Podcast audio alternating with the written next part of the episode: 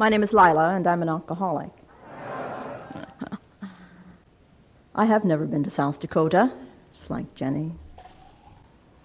And that, you know, it's interesting. I was just thinking, I've been all over the world uh, in the years that I have been sober, and so little, know so little about the United States. And I remember years, maybe 10 or 12 years ago, saying, you know, whenever the time comes when I'm not going to be doing anything, I'm going to try to, to get around America and see if I can get a sense of, you know, what it's like in those states that look like squares in the middle of the map, you know. The Weather Channel never names them, so I'm looking at where the hell is South Dakota? I couldn't believe it when it was in the blue and pink place, which means freezing and snow and below 20 or something. And I thought, oh, Lila, you should check these things out before say yes in the middle of March. but you know, I think you have to be very careful what you pray for along the way. Because I have found that absolutely everything that I have ever thought about wanting, since I have been sober in Alcoholics Anonymous, eventually will be revealed to me or given to me, or I will find out that I didn't want it at all. But I am now in the process in the last few years, since my time is more free, and uh, of seeing so many states. Uh, so this is my first visit to South Dakota. Thank you for picking me up, Vicki. It was kind of interesting because you know you have to get on this. Well, coming from Santa Monica, Los Angeles, you fly to St. Louis, and just the logic of it defies you know all the way past your place and then back up in some little tiny weeny little thing. And um, I got nervous immediately when they announced to be careful crossing to the terminal. You have to get out in the, ter- in the runway thing and walk maybe just a few yards. It wasn't a lot. And I looked out the window and I thought, well, you could probably jump from the, the plane right into the terminal. I thought, what the hell are they talking about? Be careful. I, I saw nothing. But the minute my unprepared shoes hit that ground, I thought, oh my God, there's patches of ice here. now not only am I going to be of service, I could come back damaged, you know? I don't know. It was right easy to see Vicki right away because, you know, when the people from Alcoholics Anonymous pick you up at the airport, you never have to worry about what do you look like, what did they look like. There's a smile that just fills up the entire front of the airport, and there she was, and, and I was delighted to, to see her. And when I got to the, and I didn't have the coat, you know, I thought to myself, what the hell with it? I mean, how, how cold can it be? how cold can it be from the door of the airport to a vehicle? You know, how cold can it possibly be? Well, never mind the f- stuff frozen on the ground and, you know. So I said to her, oh, I don't even need to take the coat out of the bag, you know. Then we talked about midlife and how we have our own power, and uh, all the women will relate to that. I can just heat up at any given moment. Over 50, I could probably melt the snow in South Dakota. I knew that was nonsense when we got to her car, and I felt the slippery stuff on the door, and I thought, what the hell is that? It was ice, frozen ice on the side of. I thought, oh, God, you know. Not that I've never seen snow before. I must admit, though, I opened the window this morning with great enthusiasm because, you know, when you're not used to it, I live on the ocean in Santa Monica. It was bright and sunny. I uh, would like you to thank me afterwards for bringing the sun with me this morning. But it was really nice to see the snow out there, and uh, I have not I lived in snow for quite a long time. I was born in Ireland and I had the opportunity to spend some time in Toronto, Canada, uh, and then in Saskatoon, Saskatchewan. Now they have real snow. It was a short time. The river freezes over, so this is okay. But I would not live in it again. Uh, maybe. I have learned one thing that's absolute in Alcoholics Anonymous to never say never and never make a decision about any result that may occur in my life. There's somebody up there that says she thinks she's not going to live in snow again. anyway, I've never spoken on a Saturday morning. I always am the Saturday Saturday evening or predominantly the Sunday speaker. It's kind of interesting on a Saturday morning. I figure only the dedicated show up first of all, or the losers at the bingo game. I don't know. One thing's for sure, I don't know how the hell you eat ice cream. I thought, geez, a buck a scoop on a freezing night, just step outside. You don't even need to have ice cream. Obviously, I don't belong to the group that makes the dress code mandatory and the steps not mandatory. Oh, Jesus, you know, I wasn't going to say that. You know, and, and I was praying this morning, and I thought, you know, God, please make me a channel, but let's not be controversial. And can we just do something stupid like a drunkalog for the whole meeting? And then I can get sober in the last two minutes, and it'll be perfectly safe. But I don't think that's going to happen. I just don't feel that. It's unfortunate. You know, I should never have looked at the big book before I came down here. I should never have done it. But you know, Jenny kind of like got me going last night with her little. I thought, oh no, Jenny, don't do that, you know. The great reality deep within, you know. I'd rather not have to feel it from the podium, you know, then I can talk about, you know, normal things. But no, you know, she kind of got me going. I could feel that tingle all the way through. And I thought, that is enthusiasm. You know, that is great. That is the gift of God, and, you know, the spirit within us. Isn't it amazing that, you know, when I drank, I drank for the spirit of alcohol. And now I live for the spirit of God, you know, spiritum to spiritus. Spirit meets spirit. I mean, I'm way beyond the point in my sobriety where I know that, you know, there was a thousand reasons I drank and how, where was the invisible line and all that kind of thing. I don't have a clue where that, I don't even know that there is one, to tell you the truth. I mean, for me. Did it happen, you know, in Ireland when they were giving me stout because it was good internally? And you were given it when you were a small little girl, you know. And uh, no, I don't much think about that. And, and did it happen when after all the little drunken parties that would be at my grandmother's house, that I would um, go around very young and combine all the empty glasses into one, didn't matter what they were, and drink it all. No, not at all. I'm not sure that was it. And was I already over the line when I was in, actually it was the United States by that time, when I would set up an ironing board and then I would find my mother's brandy in the closet. You know, all Irish Catholic mothers have brandy for the priest. Just a mandatory thing in our household, and they all hide it in the same places. And I'm sure you've all found it, as I did, in the shoebox in the closet, in the hat box. And I would raise that ironing board as I grew up in that house because I always needed something on the outside to make me feel better. And first I had to get that before I could feel better on the inside. And the ironing board and raising it and pouring the drinks and getting little glasses to be shot glasses and sharing it with my friends in the neighborhood. I mean, I was already a budding alcoholic before I ever even had an opportunity to have a legal drink. And before I was of age to drink, I remember being in high school and going into the cafeteria and never leaving because I would pass out at the cafeteria table. And you know, I always wondered why no one came up and said, you know, you've passed out. Would you like to go home or something? I, know, I would just come about about 3 o'clock and, and I would go home. And when I was reading this morning the definition in the big book about what a real alcoholic is, I thought, you know, that's what it is. I did not think that that was abnormal. I thought that all the other people in the world were abnormal. I thought nothing was wrong with me. That was a great gift of drinking for me, that I thought you were absolutely out there in outer space and I was all right. And if you could only drink, you would be better. And I remember making the decision well before I was 21 that I would have nothing to do with people that didn't drink. There was something fundamentally wrong with them. I couldn't stand the way they looked at me. And I was the type of dangerous alcoholic that if I invited you to my home, I made sure you got drunk. And I wouldn't have cared if you were a member of Alcoholics Anonymous. In fact, that would have been an extra tantalizing challenge to get you drunk. I couldn't be around sober people. Now, are those characteristics of a real alcoholic? I suppose so. I don't really know.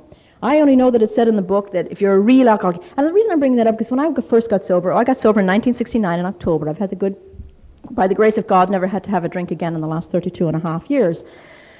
And I think that that's because I basically, thank you. Um,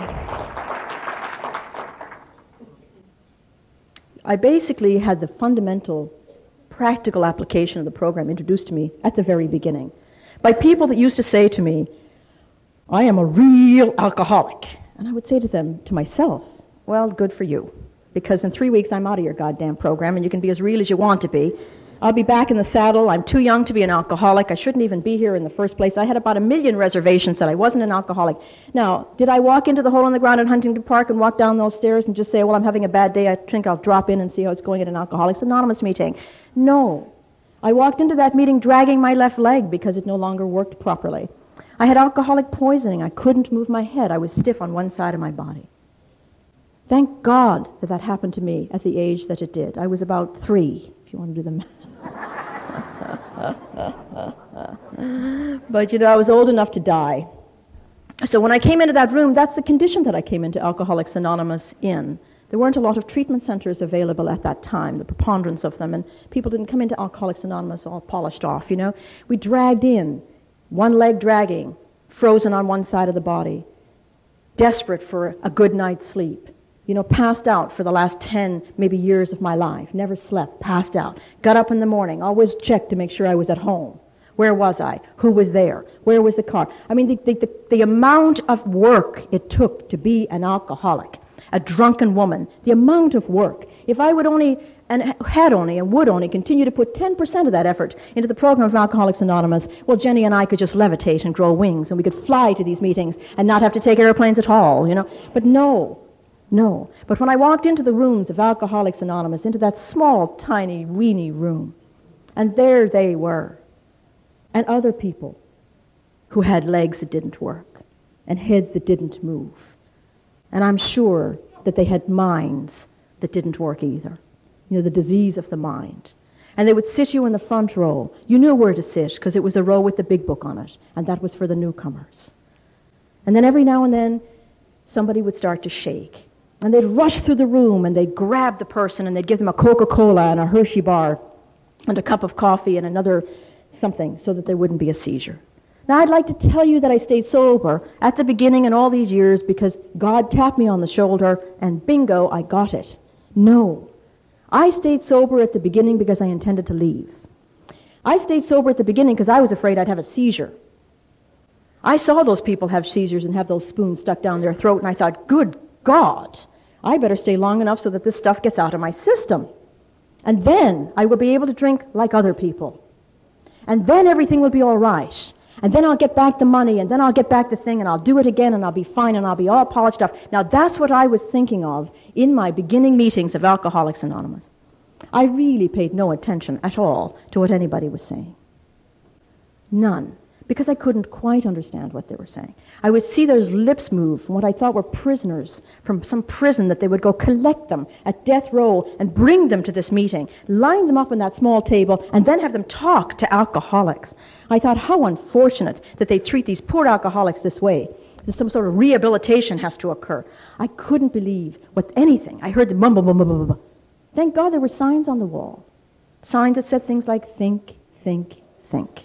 I hated that sign. I remember saying to Duke, what does that mean? For God's sake, if I had thought, thought, thought, I wouldn't be sitting here. And he said, and if you don't think, think, think, you won't be. He said, think about the consequences. Think about the drink. Finish through. Finish that thought. Bring that drink right through to the end. Oh, over the years has that sign, think, think, think, become a lifesaver for me have given me a moment to pause and to think of the consequences before I have to really act. Given me a moment to ask God to assist me. I loved the sign that said, but for the grace of God, there go I. Oh, I understood that. I'm not certain that that isn't the one that kept me here. You know, I would be sitting there in the front row with those people, and all of a sudden something would go by me, and oh, oh my God is that real? And uh, then the guy next to me was a newcomer, and something he would go like that, and I would think, no, he saw it too. It's fine. I'm seeing, seeing the same stuff here. That's really good. And I used to think, well, that must happen when you get sober, that you just don't get out of the way when they rush by you in the air like that. And, and I had DTs when I got sober. You know, sober as a judge, and I'm trying getting out of my system, and the DTs came for me. And I would see these things, these little gray bubbles all over the place, and then some, you know, person would run by that nobody else seemed to notice, and except the guy that then went into the seizure. So don't think that I wasn't conscious, you know. And, and they used to have these big donuts, you know, donuts the size of your head. And I, and I would think, that's a good business now. You could produce these donuts for Alcoholics Anonymous because look how big they are. And of course they weren't. In my mind's eye, they were big. And they'd make you, make you eat the whole jelly donut, you know, the whole jelly donut. And I said, can't you guys get anything but jelly donuts? Well, no, no, no, there's a lot more sugar in jelly donuts. You see, we needed the sugar. I needed the sugar. And then one time I saw them rush up to my row with a Coca-Cola, and I realized they were coming for me. That I was shaking. That I had the beginning of that moment where if you don't give that alcoholic the sugar, if you don't take care of them at the beginning, because it's a physical disease. It's a physical disease, and I had drunk so severely that it took a long time for it to come out of my body.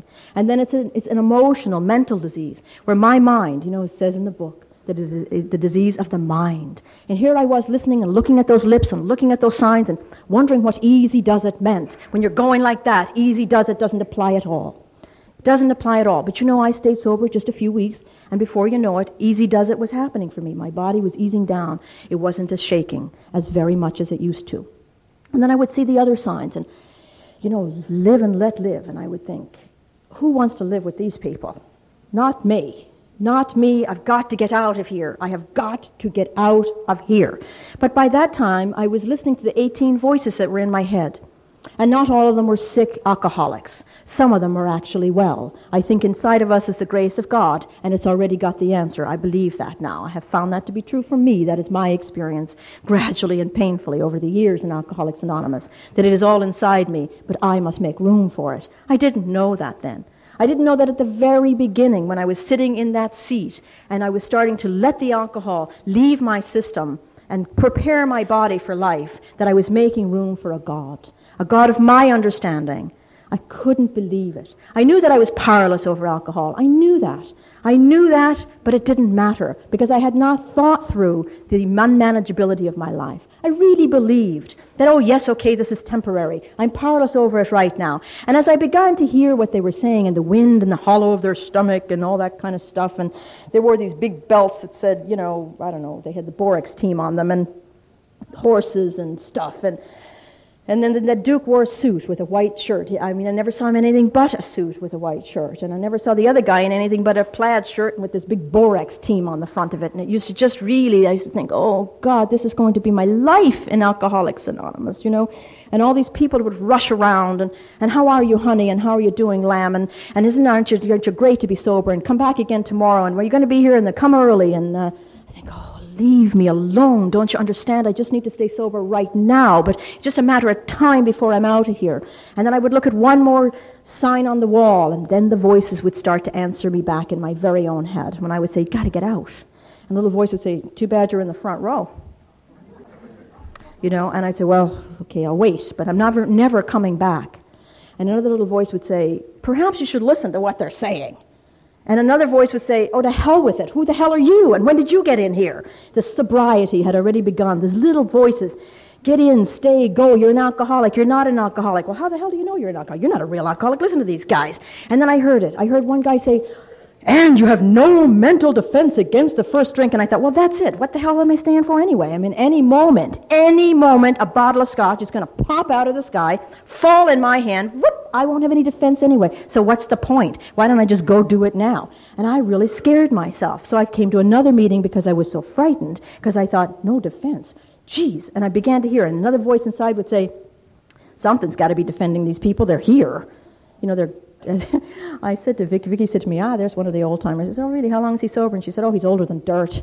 I love that statement because that's what they were down there. They were all friends of Bill and they were sober like, you know, whatever length of time, uh, couldn't, you know, X of time, only so much then. But to me, they were, they were sober longer than dirt. I mean, they were sober forever. And I could think, how could they possibly stay sober if there's no defense at all? Because you see, the one thing I was never going to listen to in Alcoholics Anonymous was anything about God anything about God. Anything. Anything. Now, you know, I went through the years where I was a recovering Roman Catholic or whatever it is. None of it matters anymore, really, you know, because I finally found the part in the book where it says, do not let prejudice or religious affiliate get over yourself with all of that. And none of that really mattered. You know, what mattered was that God was not there for me, that I didn't believe in a God, that I believed in myself and only myself. And when I was a drunk, I listened to that kind of music. I was either listening to Irish music where I was slitting my wrists and calling home, telling them that, you know, blah, blah, blah, blah. Cry, cry, cry, cry, cry. I mean, if you listen to the words of Danny Boy, it'll just take you right out if you have a couple of gla- It's a very sad, sad song. And take you home again, Kathleen, and, you know, in the middle of the night, never thinking that it was eight hours difference, you know, I'm calling Ireland and talking about blah, blah, blah, blah, blah, blah, blah. And, you know, nobody ever said you're drunk because they're used to that. It's a country that produces most of the members of Alcoholics Anonymous. Uh, take all the Irish out of AA and they say that everybody else wouldn't fit in a phone booth. I believe it, to tell you the truth. I believe it. I'm trying to share a little bit about the drinking. It just is not in me today. You'll have to trust that you could not stay sober 32 and a half years in Alcoholics Anonymous unless you are a real alcoholic. You would have driven me stark, raving mad unless I had to stay here. All the people that I've encountered over the years, ah, there's good and then there's the bad. I have been embezzled, I've been cheated, I've been lectured, I've been lied to, I've had so much happen to me in Alcoholics Anonymous. And why do I stay? I stay because the majority of the people are under the grace of God. I stay because I have found a way to live. I stay because I'm a real alcoholic. I stay because I'm afraid that if I don't, I will drink again. I stay because when they told me at the beginning, you have four things you have to do no matter what. One, you can never drink again for the rest of your life. How you do that is a day at a time. And that's what they would say over and over and over again. For the rest of your life. I was actually speaking at a meeting once, and somebody came up to me and said, I don't think you should say that anymore, so spare me that if you're inclined to think that way. Don't talk to me about my talk after the meeting. Now go out and experience it yourself and come back and then tell me about it. You know, in 32 years, come back and tell me how you think, you know. But until then, don't. Please, don't, don't, don't, don't, don't. Don't. It's taken me all this time to form who I am now. So you're, uh, you're getting who I am. And um, I am sharing my experience, and uh, th- that's really important because it doesn't say anything else, you know. In fact, there's a little tiny par- portion of the book, and, and uh, it's, it's missed so many times. You know, we get to chapter 5, we all read it, you know, what it was like, what happened, what it was like now. But I found this thing this morning on page 29, way before chapter 5. It says each individual in their personal stories describes in his own language and from his own point of view the way he established his relationship with God. These give a fair cross section of our membership and a clear cut idea of what has actually happened in our lives. This is before chapter 5. You know what else is before chapter 5? Lack of power, that was our dilemma. I used to think that meant all kinds of things. But before that, it says our human resources, marshaled by will, were not sufficient. It took me 20 years in Alcoholics Anonymous to begin to understand that I had to have a consistent relationship with a God of my understanding. Because I might be sober, but I was not content. Because I might be coming to meetings of Alcoholics Anonymous the second thing they told me. You have to go to meetings of Alcoholics Anonymous for the rest of your life, or you will drink again. Now, I'm an intelligent woman who's had a lot of success in the world, pretty bright. I never have questioned the logic of that. I never would question the logic of that. I know that in the deepest part of my soul, that if I leave Alcoholics Anonymous for whatever reason, if I let you or me drive me out of Alcoholics Anonymous, I will forget. And before long, this disease of the mind will take over. Because you see, I believe that if I drink again, I will make that decision stone cold sober. Oh, I may leave Alcoholics Anonymous gradually. I won't get into the meeting. Maybe I'll have a cigarette at the car, and, and then maybe I won't even get to the car. Maybe I'll just decide to stay home. And what happens to the people that leave? I mean, they drift away. It's taken me years to understand, for me, that it's a spiritual deficiency that people drink. Who cares why you drank or relapsed? I have no interest in that. All I know is it's a spiritual deficiency, and if you have a contact with God, it's not going to happen. That gratitude and God are incompatible with alcohol. So I have to come to meetings of Alcoholics Anonymous and hear talks like uh, that young man Billy last night. I loved that. And feel that power, the grayish reality deep within that Jenny talked about and introduced into your convention in such a wonderful way. I completely lost my train of thought. Well, that's good for you, I guess. But you know, I love the stuff in the book that, you know, you rarely hear at a meeting. It says, but after a while we had to face the fact that we must find a spiritual basis of life or else. Don't you love the way they write the book? Or else, period. Or else what? Or else you can stay sober, you know. Oh, you can go to meetings and stay sober. You can put the chairs out. You can do the coffee. You can become a cookie person. In fact, I wish you all of that because those are the habits and the practical application of the program of Alcoholics Anonymous. And if I hadn't done all of that, if I hadn't been, I was a better cookie person than Jenny. I actually got the lace doilies and brought them in. At this little rat hole meeting, if you can imagine. I spent far more money than I even had. I was bankrupt when I got here on the cookies. And then I like formed them into shapes and, and, and I hated it if you took one. I rushed right back to the back of the room and I put them back.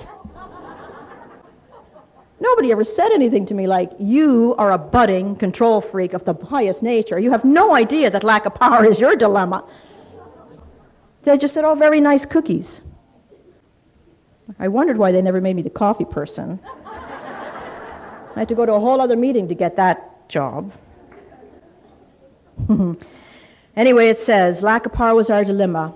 And where do we find this power? And then it says something very clear. It says, well, that's exactly what this book is about. Now, I'm reading this because for years I like skipped over those parts. Oh, I looked at them, but I just sort of skipped over them. And it says, let us make haste to reassure you. We found that as soon as we were able to lay aside prejudice and express a willingness to believe in a power greater than ourselves, we commenced to get results even though it was impossible for any of us to fully define or comprehend that power which was God. Our own conception, however inadequate, was sufficient to make the approach to effect a contact with God. As soon as we admitted the possible existence of a creative intelligence, a spirit of the universe underlying the totality of things, we began to be possessed by a new sense of power and direction, provided we took other steps. We needed to ask ourselves one short question do I now believe, or I am willing to believe, that there is a power greater than myself? Faced with alcoholic destruction, we soon became as open minded on spiritual matters as we had tried to be on other questions. In this respect, alcohol was a great persuader. It finally beat us into a state of reasonableness. In the last 32 and a half years' life, periodically, and because more has been revealed, has beat me into a state of reasonableness. And that's what the program of Alcoholics Anonymous is about for me. It's about how to live. How to live and how to stay sober in this life. How to go through the ups and the downs and the joy and the sadness and the life and the death and the reality, the actual reality, it calls it in the book, that comes upon us over the years of our sobriety. That's why I have no judgment anymore. Oh, I had a lot of judgment. I had a lot of it, and it burdened me. It took me years before I could turn around and I could take that bag of judgment and just start to let it go. So much judgment. I mean, I couldn't stand myself about the 15th year of my sobriety because I carried so much into the meeting. Little things. Like perhaps what some of you are thinking about me now. That's just the beginning.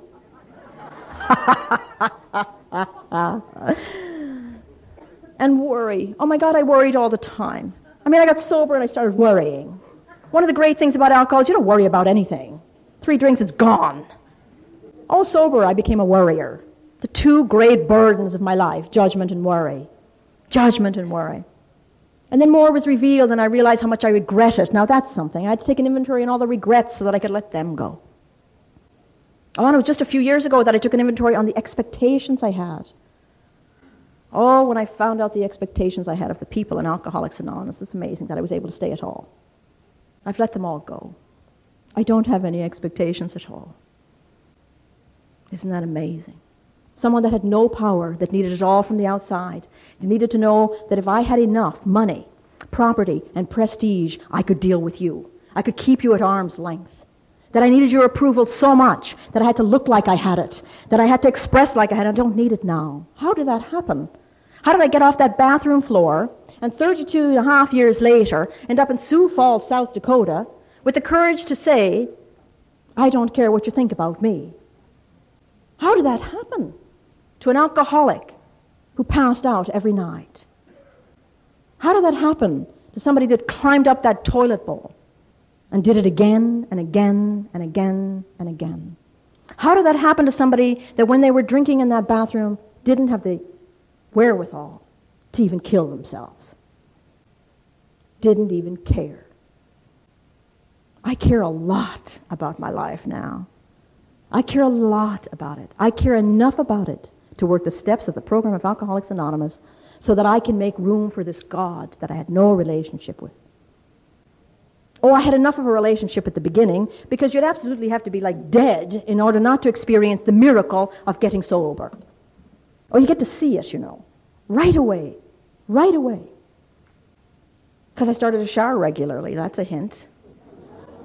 So I had a physical, knowledge of the miracle and the grace of Alcoholics Anonymous. And then I cleaned out the car, and I couldn't believe what it was like without all those bottles banging into each other, that the sound was actually different. I mean, it was quiet. And I cleaned my house. Oh, that was the third thing they told me.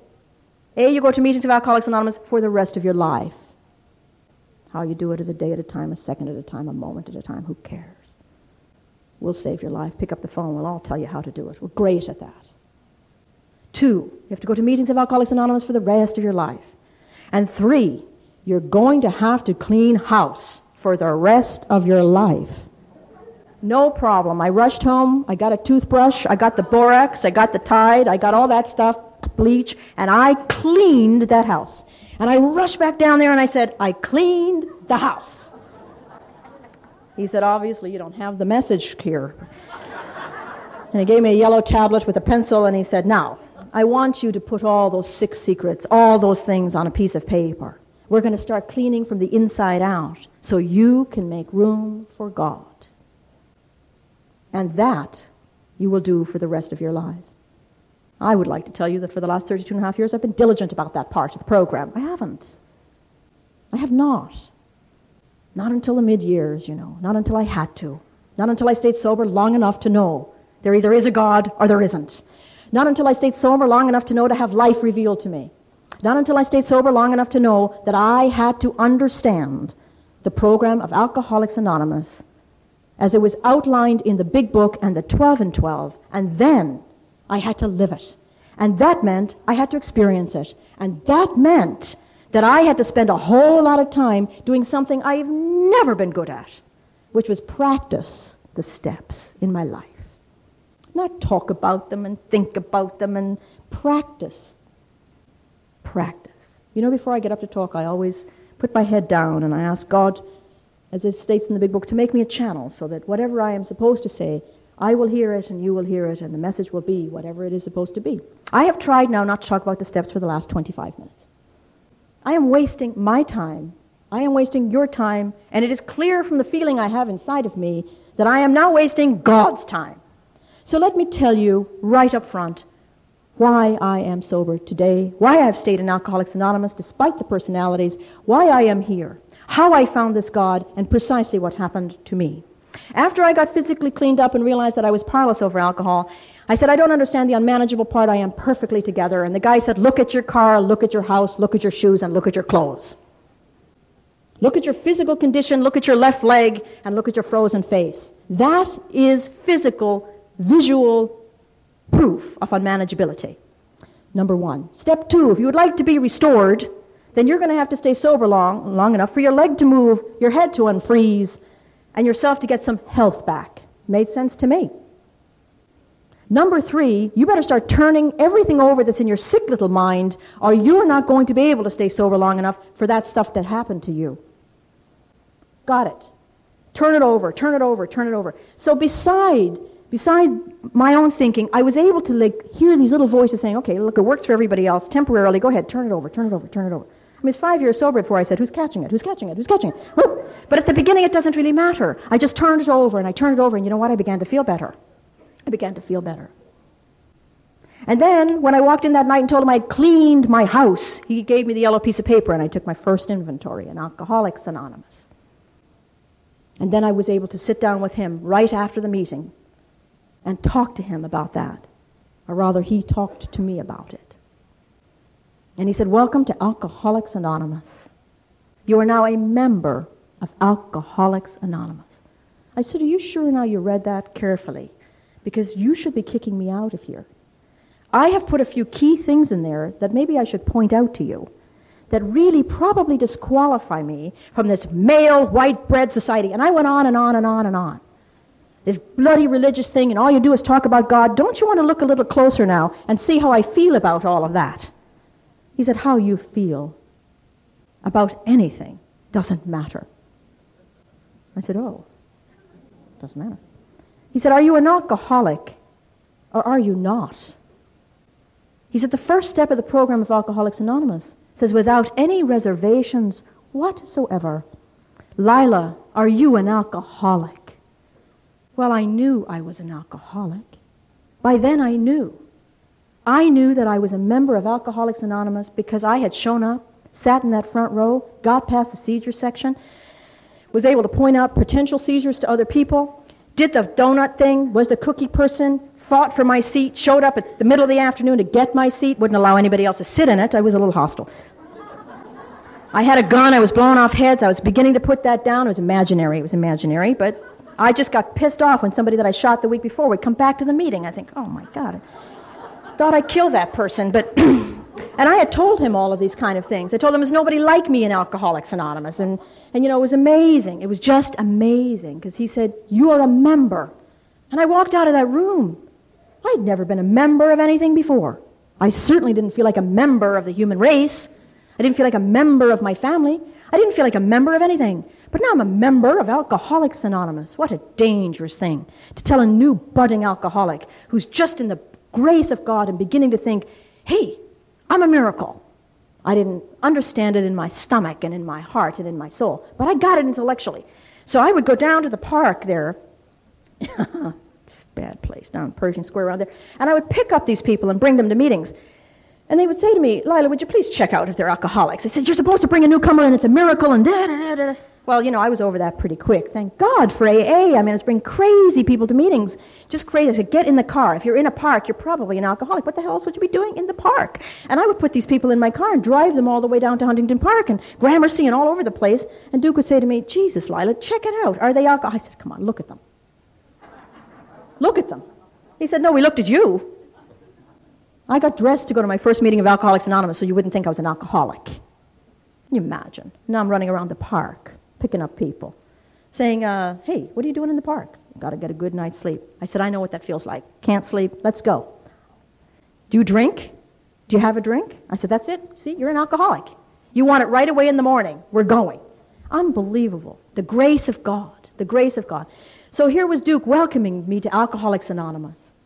And then I skipped six and seven because, oh, well, who the hell? You know, a lot of stuff about God, and I wasn't really interested in turning anything over to anybody like that. I was just going to turn it over to this imaginary God with this angel I had that was six feet tall, and eventually, you know, I didn't want to talk to God, so I would have this six feet tall angel, big Catholic angel, sat on the right. Now, of course, I've lent this angel to people, and they've taken it, and Jewish people, all sorts of people have this angel, and they can sit it anywhere they want. But mine was on the right, and I would actually sit in the room and move over. When, you know, one guy said to me once, why are you moving so close to me? I said, oh, come on, I got this angel. Would you leave me alone?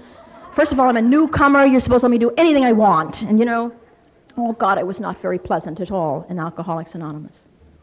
And then I got to the eighth and ninth step. Well, I kind of understood that, you know, the eighth and ninth step, because Duke had me back there, and he made a list while I was talking to him, and he read. He says, "Now take this piece of paper," and he said, "Let me tell you about amends, you know, so you don't misunderstand. Don't make an amend to somebody you owe money until you bring your checkbook. Get over saying I'm sorry. I'm sorry doesn't cut it. I will not do that again, and don't do it again. Now that's an amend." He said, "Ah, you're not going to be perfect at this for a while." Little did I know it'd take 20 years. And I went out and I earnestly made those amends. You know, so I understand that you can stay sober on the first step, you know, just being powerless over alcohol and realizing that your life is unmanageable because it's all a mess. And I could see the mess. About five or seven or ten years later, I looked around and I realized my, my, my life was unmanageable and powerless because I could feel the mess. I could see the kind of relationships that I was having. I could see that all these character defects, I just stayed sober long enough to find out how sick I was. And here they all were. And I was running around Alcoholics Anonymous in my little clique and my little group and my little this and my little that. And Jenny described the gossip thing last night perfectly. And I was doing all of those things. And I realized now that that was life. You learn to live in Alcoholics Anonymous. You have friends, you talk about each other, ah, hell, you sleep with each other. You do all sorts of things in Alcoholics Anonymous. You're running around. And isn't it a great sandbox to learn how to do that stuff? But here I was now in the mid years of my sobriety thinking, Jesus, I'm an emotional wreck. And, you know, I did all sorts of things in order to correct that, you know, because I am a seeker. I am a seeker. Now, by this time I knew that there was a God, but I only used that God when I had to. You know, when I was bloodied up against the wall, like the guy in the book, that, you know, the jaywalker, my favorite. My favorite why? Is it about drinking? No, A is about sobriety. It's about staying sober. And that guy ran into the, you know, hit by a truck and then he got hit by, I don't know, steam engine or whatever the hell got hit with it. That's what I've done emotionally. I mean, I run out and I do it again and again and again and again and then I wonder why I don't get the understanding of the definition of insanity. Doing the same thing over and over and over and over and over again and expecting different results. Amazing. But this God began to be a good band aid. So every time I would plaster myself on the wall, bloodied all over, having done all sorts of damage between the time I was unmanageable and went insane, which is a very short distance from the first step to the second step, I had wrecked half the people in my life. And I attracted people just like me. Just like me. Oh, God, it makes me laugh when they say to the newcomers, don't get involved in the first year. And they do anyway. But you know, I know now why that is so. Because you attract people just like you. Now, when I think back, it makes me shake that I was with people just like me. But you know, the grace of God protects us from the day we step into alcoholics, actually from the day we're born. You want to believe in a miracle? Look at all the times you could have been dead. Look at all the times the police didn't get you. Look at all the Al Anons that did stay with you. Look at all the Al Anons that left. Look at all the stuff that got you here.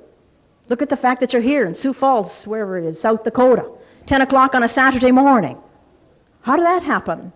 How did you end up in these seats? How did you even begin to think, I hope what she's saying might be true? Maybe it's more than a band aid God. Maybe if you stay sober long enough, something else happens. And you know, it did. For me, it was around the 20th year of my sobriety, about 12 or so years ago. Oh, I was doing all the stuff because I don't know how not to go to meetings. I don't drink. I've had terrific opportunities to build that wall sober around myself. So I had all these things that people want, all this protection that I thought was going to make it okay for me. And I was dark. I was dark. I've come to find out if you cast a shadow in the light of the Spirit, it is your shadow that you cast. Oh, I had spent a lot of time in Alcoholics Anonymous blaming it on other people. It was because of that, and it was because of this, and I'm sober as a judge. I'm sober a lot of years, and, and unfortunately, in many meetings that I went to, I was sober longer than most of the people there. And I couldn't get it. But, you know, I've known people that are sober twice the time I am. Well, not quite twice. They wouldn't be around long enough. But at least 50, 54 years, and I go to that meeting regularly. And I go there because I want what they have. And they barely say more than three words at a time. But I want what's inside. And about my 20th year, I thought, I don't get it. I don't have it. There must be more. I want more. I'm an alcoholic. I need more. I want all there is. I'm an alcoholic. There's got to be more. I don't know if I can stand it anymore. If I hear the same person say that same thing one more time, I'm going to scream. Now, those are the thoughts that were going on in my mind in a meeting of Alcoholics Anonymous. Where did the stuff about listen for the similarities go to? Oh, I tried hard to listen to those similarities, but I couldn't. I thought, God, if I hear one more story about the war and the da da da da, I'll flip out. I didn't hear the people that said it's a soul sickness, baby.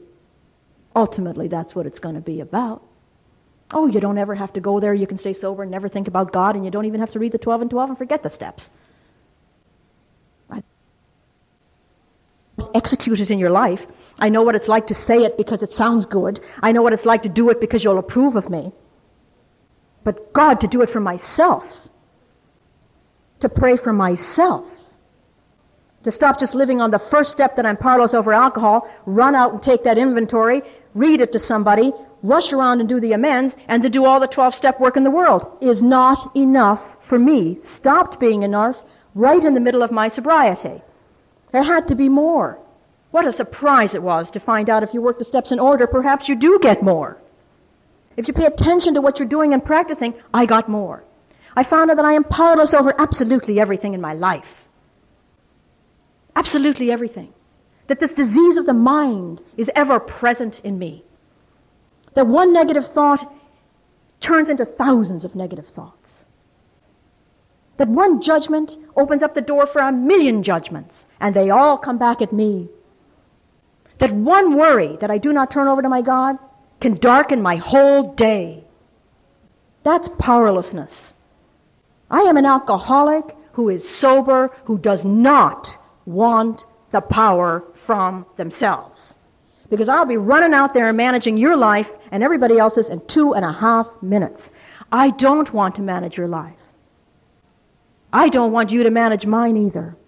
I want you to carry me and love me and hold me and feed me and guide me with your experience, not your knowledge. I will do that for you. It's so different. It is so different. To be powerless, to want to be powerless. I can't tell you what an unusual thing that is for me. You know, it says in the book that everything we ever thought would change. that every idea we ever had would change, that we'd give them all up, these old ideas. Power next to alcohol was my biggest dilemma. And now I feel powerless over everything and delighted about it. Delighted about it. I start this big plan thing all by myself. I scare myself. I start thinking about what I'm going to say prior to a meeting. Go, wait a minute. This is not your business. Do you know how many years I have practiced getting that out of my head? So, it's a tremendously difficult thing for me to not be the front runner in my head, to turn that section over and go to somebody to ask for help. If I had not learned in the first 20 or 18 years of my sobriety to come to you for direction and help, I would not have known how to go to God. And if I had not periodically used that Band Aid God, I wouldn't have gone at all. I might have left Alcoholics Anonymous. But I had enough experience using the practical application of the program and coming to the meetings and trying to listen and trying to listen to the similarities, and enough people helping me. And then I started to hear the people that talked about being sober and that this is what it was about. And that it was about, and it says right in the old thing that the steps here that you read, it's fantastic. It says, your program. Not our program, not we, my program. Nobody can drink for me, and nobody can work the steps of Alcoholics Anonymous for me. What a shock that was. That I had to admit that I was powerless over what was ever going on in my mind and in my life. That I had to have the honesty, and more will be revealed. Oh, how I wish for you to know that the honesty inside of the first step, as you go and become more and more powerless, is going to be magnificent. Not frightening, but magnificent. And then the hope of the second step, that I can be restored. I mean, I've been restored a thousand times, a thousand times in Alcoholics Anonymous. I have no doubt that I will be restored again and again and again. I have come to depend on it. I have come to depend on not being insane. I have come to depend on between unmanageability and insanity. I will know to have enough faith to go to the third step. So when I am powerless and I need that power and I have enough honesty to know that I am powerless, I will ask for the hope and get the faith to go to the third step. And if you have enough honesty and enough hope, you'll get that faith. And then I can turn it over. And you know, I turn it over now as rapidly as I did in the first year of my sobriety. It's a fantastic thing. I don't know what happened there for 20 years, but I kind of held on to it for too long. I thought I could do it, I guess. But now I do it just like the newcomers, and it's fantastic. The minute it's in there, I think, whoa, over, and I make a decision to turn my will, which is my life, and my thinking over to my God. And with enough honesty and enough hope and enough faith, well, I am given the courage to take that fourth step, and I write that inventory. Oh, I write these inventories now, and there's nobody on that page but me. What's the point of putting you down there? It all comes back to me. It says in our literature, if there's a problem here, it's me. True, I can't blame you. I no longer believe there are victims. I think it's an Al Anon thing that says there's only volunteers. It also says in the book very clearly, and I understand it as an alcoholic, it says, do not manufacture your own misery. God, I loved it when I read that. I have found in Alcoholics Anonymous the answer for everything for me. Manufacture. So now I don't. I immediately got honest and say, I'm out there. I am feeling uncomfortable. It's a feeling of unmanageability. It's not my dirty car anymore or my body needs to be cleaned up or some emotional wreck of a relationship. No. It's just a little feeling inside, you know, a little sense of loneliness, a little sense of being not connected, a little sense that I'm not feeling myself. That's spiritual for me now. Spiritual unmanageability, the worst kind. But I know that I can be restored with the hope and with that faith, and then I take that inventory and have that courage. The minute I have the courage to take that inventory, just like down at the hole in the ground when the guy handed me the yellow tablet, I pick up that phone. And I have enough integrity to listen to your truth and to have you listen to mine and I talk to a member of Alcoholics Anonymous, preferably somebody that I've known for a very long time. It need not always be for me the same person. It will be the person that I believe has the experience related to what is happening with me. But if there is about two people that I am consistent with, and they will tell me something that is a miracle, they will tell me the truth. We have been here before. In fact, just recently I've had a number of things going on in life. Just because you stay sober doesn't mean life stops. It just means you handle it differently handled differently. And I, I, was going over this thing with Gretchen, and I said, and da da da da da da da da da, and I did this and I did this, and I'm unmanageable over the situation. I realized that. Now I know I'm going to be restored, and I've actually turned it over, and I've written the inventory now, and I'd like us to read them. Let's talk about that. And she said, Did you pray at all any time during this experience? And I said, Well, you know, I didn't. I forgot. 32 years sober. She said, How do you usually get people rid of people that you're so angry with and have them reason? I said, I pray them away. She said, And did you do that? No, I forgot. If I wasn't practicing going through the steps and got to the fifth step, I wouldn't have talked to her. She wouldn't have reminded me. That's how it works for me. When I can't do it for myself, God will provide that answer for me. And then I realized the sixth step, the magic, the magnificence, the size of the sixth step, the gigantic, entirely ready. It took me 30 years to understand that entirely ready was now. That entirely ready meant accept, and I accept whatever it is that I am powerless over. I have enough powerlessness and power and honesty and hope and faith and courage and integrity. And if you have all that, you're setting yourself up for acceptance. That's what the steps do. One step at a time. Lead you down that road. And before you know it, you're more honest than you've ever been. You're so honest and then you're hopeful, and then you have faith, and then you get the courage from this inventory, and then you have the integrity because you're talking to somebody about it and telling yourself the truth as well as your God, and then you have this level of acceptance. It's just extraordinary because the minute that acceptance kicks in, there's seven. You don't even have to do anything. Humbly ask, how could I have complicated such a simple thing for so many years? Humbly ask, help me. Please help me. That's what it means to me now. And after I do that, talk to somebody and accept what the situation is. I may not like it, but I accept it. And I accept me and I accept how I feel about it. Then I humbly ask for help because that is when I need it the most. That is when I need my God. And it is then that I look around in 8 and 9 and say, now who did I damage during this time? And I have compassion and I make that adjustment and I have that balance.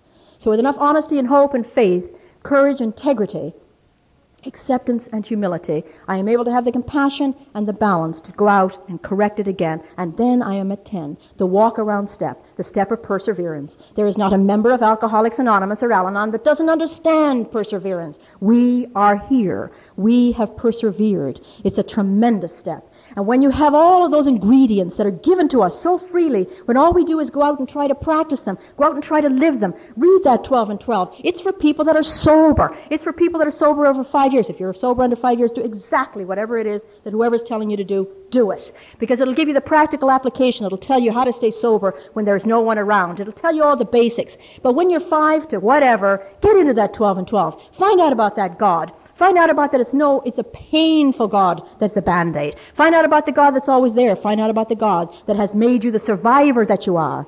And when you have this honesty and hope and faith, and this courage that comes from four, and this integrity from talking to people, and the acceptance of six, and this tremendous sense of humility, oh my God, what a peaceful feeling. If I had it all the time, I'd be dead. So powerful inside of me. And this compassion and this balance and this perseverance, is it no surprise that the 11th step is there then? And it is then that I have come to understand the spirituality of the 11th step. I had to practice it like a baby practices drinking milk. I had to say thank you, thank you for one whole year. I said thank you for the hot water, thank you for the stoplight, thank you, thank you, thank you, because I did not know how to say thank you to my God. I had to go around smiling when I didn't want to smile because I didn't naturally smile and feel the gratitude. I had to say thank you, thank you, thank you, thank you, thank you, so that I would end up being a natural, practiced person saying thank you so that I could see the miracles and say thank you for that miracle. And I had to practice it. Now, I didn't go around saying thank you, thank you, thank you. I was inside that I was doing this. I went around saying help me, help me, help me for one solid year so I could understand the seven step. I went around and now every month, I've practiced a step every month. And this is the third month and I'm turning it over every single day. So for the last 12 years of my life, I am honest in the first month. I practice when I'm not. I say, ah, I get being dishonest. Now I tell myself that so that I can be current and familiar all the time with the steps. In the second month, which just passed, I have that hope. And I say, I'm being restored. And sure enough, my life seems to parallel that. And then in the third month, I turn it over and I practice, and that's what I'm doing this month. I'm practicing turning it over. I'm reading about the chapter of the agnostic. I'm finding all the things that you turn it over to and what it's about. Next month I will write that inventory. Oh, maybe it'll be an inventory of my expectations. I have a few that's come back. Maybe I'll take a look at a couple of other things. I don't know what the hell the inventory is going to be about. It'll be whatever is inside of me the day that I write it. Not about my past. I have survived my past. I have survived my drunkenness and I have survived my sobriety up until now and I have survived AA and I have survived life.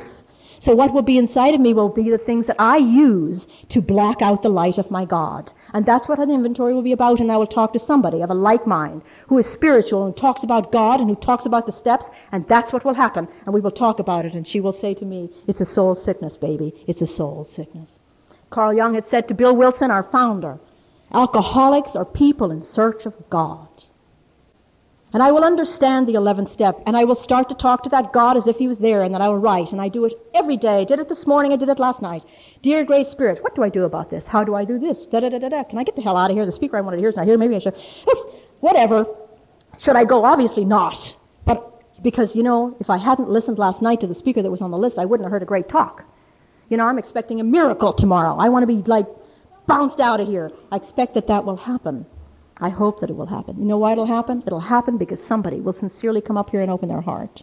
It will happen because I will be given the opportunity to say thank you. It will happen because I will love that person no matter what. Just like Billy said. I mean, my God, isn't it amazing that that can happen to us? That's the 12th step. To be familiar with that. To know that inside of me, I now have the capacity. You do not have to wait as long as I waited in Alcoholics Anonymous to get as well as you need to be. It took me so many years because I was so damaged, because I was so broken, because I could camouflage so successfully. While you ran around and patted me on the head and said, aren't you doing very well for yourself? Yes, I was, and I was dying inside. It's got nothing to do with the outside. It has nothing to do with how well I was doing. I never told you the truth. I said I'm dying inside. I don't know what it is in your eyes that I don't have in mine. How could you have a God and you're a lot less sober than I am that you seem to rely on and I don't?